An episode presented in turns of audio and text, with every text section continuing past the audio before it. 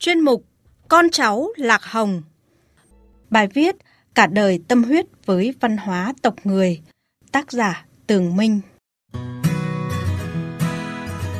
Cộng đồng cư dân xã Tam Bố, huyện Di Linh, tỉnh Lâm Đồng bầu ông là người có uy tín.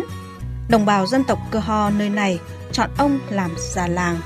Những cán bộ của tỉnh Lâm Đồng học tiếng bản địa gọi ông là thầy giáo. Còn tôi kính trọng và yêu mến ca điệp bởi chứng kiến người đàn ông cơ ho sắp xỉ tuổi 70 này đã dành chọn cả đời mình để thực hiện những điều tâm huyết nhằm bảo tồn và phát huy văn hóa tộc người.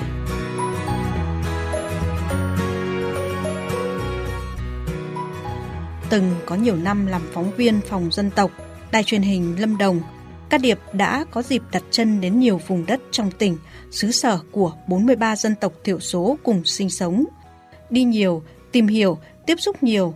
Khi về lại địa phương và từng nhận nhiệm vụ trưởng ban văn hóa xã gần 3 thập niên, ông luôn chăn trở về sự mai một bản sắc văn hóa của đồng bào bản địa, đặc biệt là ngôn ngữ, trang phục, lễ hội, nghệ thuật dân gian. Lớp trẻ bây giờ lo làm ăn, phát triển kinh tế nhưng lại ít quan tâm bảo tồn di sản văn hóa ông bà xưa truyền lại. Nhiều cháu không thể giao tiếp bằng tiếng mẹ đẻ, dân ca, dân nhạc, dân vũ thì càng ít cháu biết. Đời sống phát triển hơn nhiều rồi, nhưng lo nhất là văn hóa truyền thống đang ngày càng mai một. Tâm sự với chúng tôi, khi nhắc tới văn hóa tộc người, lúc nào ca điệp cũng đắm đuối, tâm huyết. Ông kể về những lúc tỉ tê, trò chuyện cùng các cụ cao niên để nghe và ghi lại những chuyện kể, những khúc hát riêng có của người cơ ho. Ông cũng kể những buổi thuyết phục đồng bào khôi phục, bảo tồn những nghi lễ truyền thống. Cũng chính bởi tấm lòng đau đáu với bản sắc của dân tộc mình, ông đặc biệt xuất sắng khi được mời nói chuyện về văn hóa truyền thống với các cháu ở các trường học địa phương. Với ông, được chia sẻ về văn hóa của dân tộc mình là điều cực kỳ ý nghĩa. Nói để văn hóa được lan tỏa, nhất là khi giới trẻ thấu cảm và trân trọng. Cả Điệp nói, Tôi không được học hành nghiên cứu bài bản về văn hóa, nên chỉ thể hiện ra những gì có trong tim, trong đầu mà mình biết, mình cảm nhận.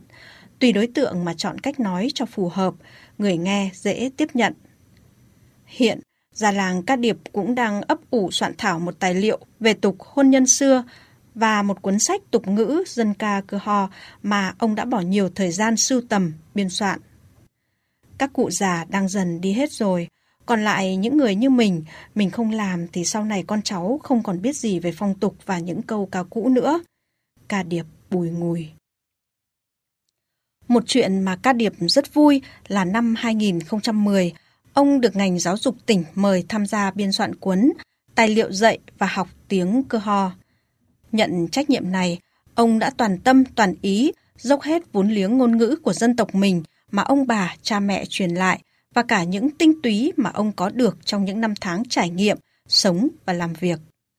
Với sự góp sức của ông Ca Điệp và những người tâm huyết, trách nhiệm với công tác dân tộc, với việc phát triển, giữ gìn di sản văn hóa của đồng bào, cuốn tài liệu dạy và học tiếng cơ ho đã được đưa vào giảng dạy, giúp cho nhiều cán bộ công chức các cấp ở tỉnh Lâm Đồng được tiếp cận với ngôn ngữ của một dân tộc bản địa chiếm số dân khá đông trên địa bàn tỉnh.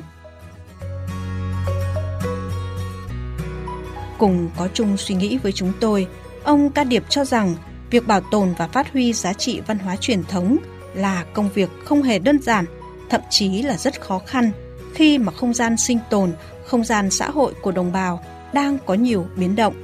Cơ cấu dân cư, kết cấu xã hội và phương thức mưu sinh đã có những thay đổi. Vậy nên, Ca Điệp chỉ mong rằng với tâm huyết của mình bằng những việc làm cụ thể, hy vọng sẽ góp thêm tiếng nói tích cực để giữ lại phần nào những tinh túy, đặc sắc trong kho tàng văn hóa truyền thống của đồng bào cơ ho.